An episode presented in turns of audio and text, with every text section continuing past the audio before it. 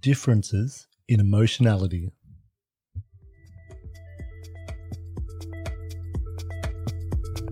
Hi, I'm Beck from Be Free Emotional Fitness Training, and I support women and girls to become emotionally stronger.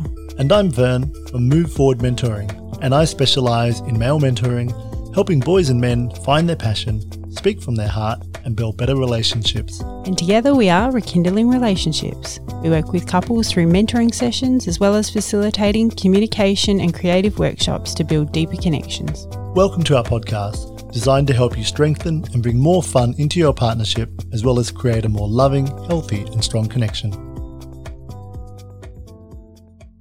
Hi, everyone. Hey, how are you all going? So, we're talking about differences in emotionality. What does that mean, even? Yeah, you might find yourself in a relationship where one person is very emotionally expressive and the other is not expressive. So, the other one's more suppressive, so the other one just doesn't actually. When the, yeah, and they just might not view it as an important thing. Okay. So, you know, one might value exploring their emotions where the other one just believes in being a bit more logical and don't explore that path too much. That can create issues. Now, probably there's a lot of that. We look at it as a very masculine feminine divide where the feminine is more likely to speak about their feelings and how what's going on for them, and the masculine is more likely to sort of shut them down, Be a bit more logical. a bit more logical, and a bit more maybe up in their heads about it. Mm. And I don't think that means that we can't work it out, Mm. but it does mean that it can be tricky Yeah. because it doesn't matter if you're male or female. You know, if you've got someone, if you're with someone and they're just very, oh, I need to tell you all the things that's going on for me right now, and let's ex- let me explore that Sounds like you, you've been there. and, and possibly, and and you're like, oh, I just wanted to. Sit like- down and watch Netflix. When's the next? What season are we up to with Breaking Bad? So if we don't know how to meet in the middle, that can be tricky, can't it? yeah, one will feel like they're not getting their needs met, like the one that wants to unload. And that can be tricky. And even other emotions uh, can be tricky to navigate in a relationship where somebody might be quite open at expressing their anger. And the other might be really triggered by that. Yeah, someone might have grown up in a household where anger was never positive or it was never contained. It was always maybe explosive thing or scary thing. Hmm. They might have had a parent who would yell and scream and lose it. And so now when conflict comes up in a relationship and there's anger, they might just shut down. Yeah, that can be very confronting for some people. Has this been a trigger for you in the past with relationships with anger? I think that I don't like it when someone gets angry with me because in the past, when someone's got angry with me, I've been made to feel quite bad about it. You're not that comfortable with anger. No, Mm. no. But I can get angry. So Yeah. I can actually express it, but sometimes I'm a little bit explosive or reactive. And I don't want to be. I like to try and, you know, operate from a calmer space, but sometimes that doesn't happen. Your anger doesn't trigger me at all. Why is that? I don't know. You, you're just not. I don't think it's ever directed at me. I think that's the difference. I don't feel threatened by it. I'm So- just like, oh, it's just letting off steam. Yeah. Yeah. And you see, you recognize that. So rather than you getting triggered by it, trying to stop me from doing it, you go, he's just like frustrated about this thing. Once he's done, everything's fine. Yeah. Doesn't trigger me at all. I sometimes do get triggered by you when you have got angry.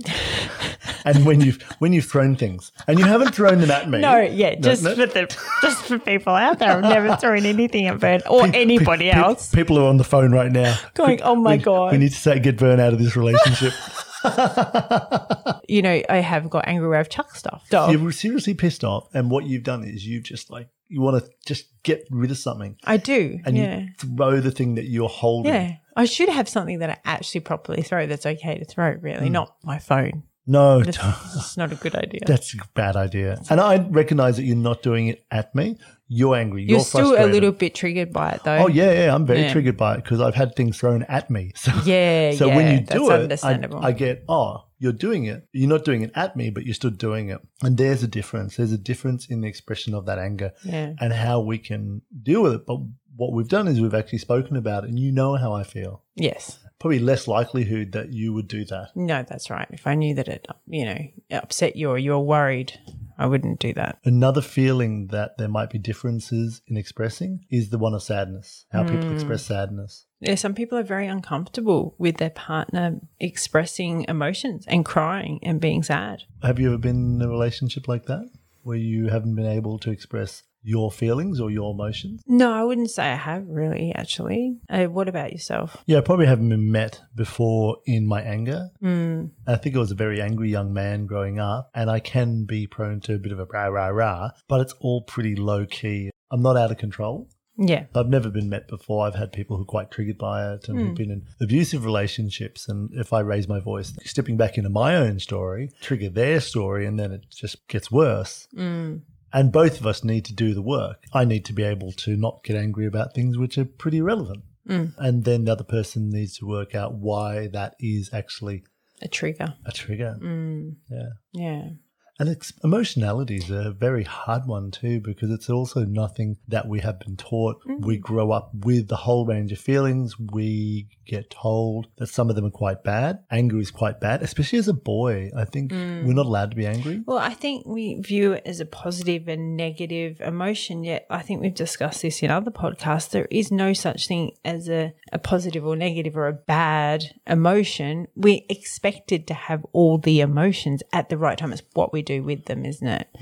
Um, how we display them Yeah. can be the problem. I think too it might boil down to holding space for our partner. How good are we at holding space?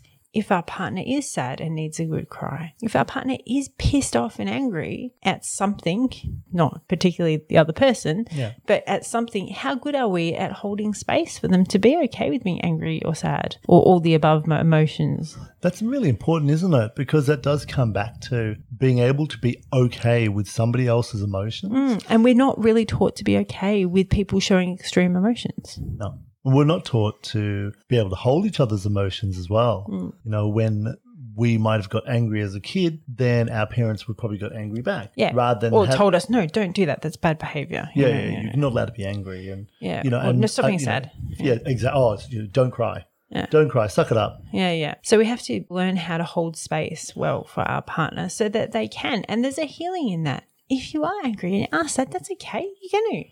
That's part of life. We're going to feel those emotions and it's normal, but you've got to be okay with your partner expressing those. In a sense, you just have to be okay with your partner's emotions, don't you? But you've got to be able to manage your emotions. Yeah. You can't just like bleh all over the other person and No, that's it. bad. There's a That's difference between being angry and sad and having all the emotions expressing it. and expressing it and not projecting it on the other person. That's Mm, it's a that's very different. And that's why I'm okay with your anger. It's never at me. You're just pissed off at something else and that's fine. Like Most, let most it times the children, I think, or, or we, or work or something. whatever. Whatever. Maybe we should. yeah, but you're right because you're. It is about that being able to hold space and something which we've spoken about Mm. in another podcast called Holding Space. But if you haven't heard of it before, it's all about being able to sit and listen to whatever the other person says and not make it about you. Make it about them. They need to talk about this thing. They need to express this thing. Hear them out. With that comes a conversation about how long this might take. Like it's not this other person gets a vent for you for three hours until you're just done. I've got this thing on my mind. I really want to spend the next hour chatting with you about it. Can we talk about it? You are in a relationship with that person. You say, yep. And you sit down and you look at each other and you let that person say what they need to say. And when they get a chance to do that and they're allowed to free that up and let go of that stuff, they become closer connected to you. They trust you more. Mm. They want to be with you more. And they also allow you the chance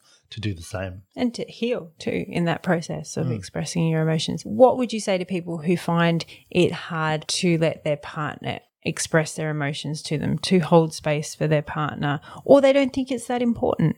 What would you suggest to these people? So it's about prioritizing the other person's needs as well, isn't it? So it's prioritizing, yes, you might not want to talk about this, or you might not see this as relevant, or you might think that it might be a bit of a waste of time, but the other person needs that. And that's a priority. That's important to you because you're in a relationship with them. You might have very different ways of expressing emotionality, but if it's important to your partner to get things off their chest and express their emotions, then that's a conversation that needs to be had that you have to maybe compromise and listen and hold space for them. And then if it means that you need that person to hold space for you and you have something to say, then you need to do that. It is all about having a really good conversation about what works for each other. So let's sit and have a conversation about why we might be uncomfortable with each other's anger or sadness and what each of us might need in that space. I might need a hug. You might just need a listening ear. So thanks so much for listening to our Ways We Are Different. Look forward to chatting with you again soon. See you next time.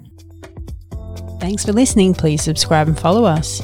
And check out our website at rekindlingrelationships.com. Bye for now. See ya.